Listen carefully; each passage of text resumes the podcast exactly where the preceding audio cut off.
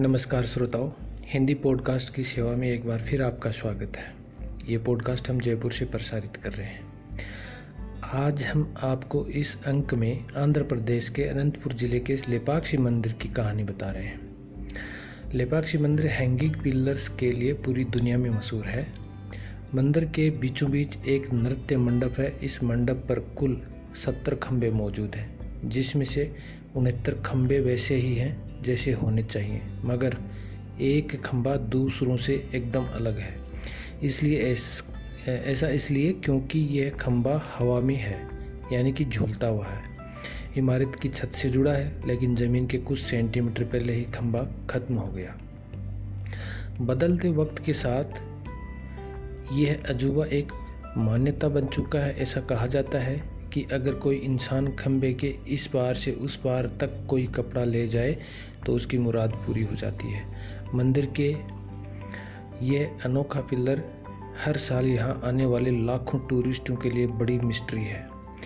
किमदंती है कि वनवास के दौरान भगवान श्री राम लक्ष्मण और माता सीता यहाँ आए थे। सीता का अपहरण कर रावण अपने साथ लंका लेकर जा रहा था। तभी पक्षीराज जटायु ने रावण से युद्ध किया और घायल होकर इसी स्थान पर गिरे थे। बाद में जब श्री राम सीता की तलाश में यहाँ पहुँचे तो उन्होंने ले पक्षी यानी कि लेपाक्षी कहते हुए जटायु को अपने गले लगा लिया। लेपाक्षी एक तेलुगु शब्द है, जिसका मतलब है उठो पक्षी। कहा जाता है कि मंदिर में प्रभु श्री राम के पैरों के निशान हैं, जबकि कई लोगों का मानना है कि ये माता सीता के पैरों के निशान हैं। कुछ लोग इन पैरों के निशान हनुमान जी के पैरों के निशान बताते हैं। ऐसा माना जाता है कि जटायु के घायल होने के बाद सीता ने ज़मीन पर आकर खुद अपने पैरों का ये निशान छोड़ा था और जटायु को भरोसा दिलाया था कि जब तक भगवान राम यहाँ नहीं आते, यहाँ मौजूद पानी जटायु को ज़िंदगी देता रहेगा।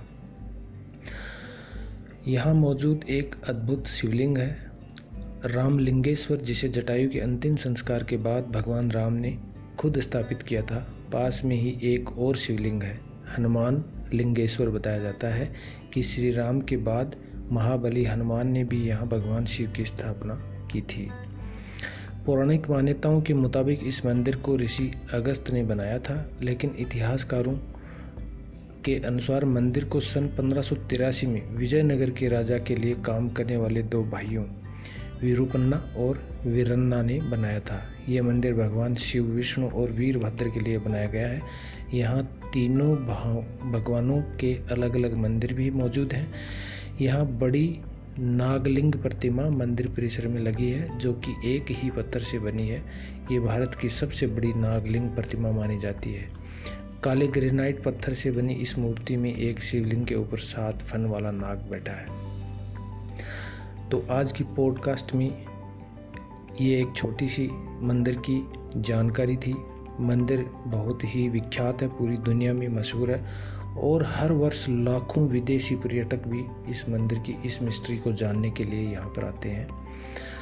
अगर आपको हमारा ये अंक अच्छा लगा तो हम आपसे गुजारिश करते हैं कि आप हमें अपने वॉइस मैसेज के द्वारा संपर्क करके और बता सकते हैं।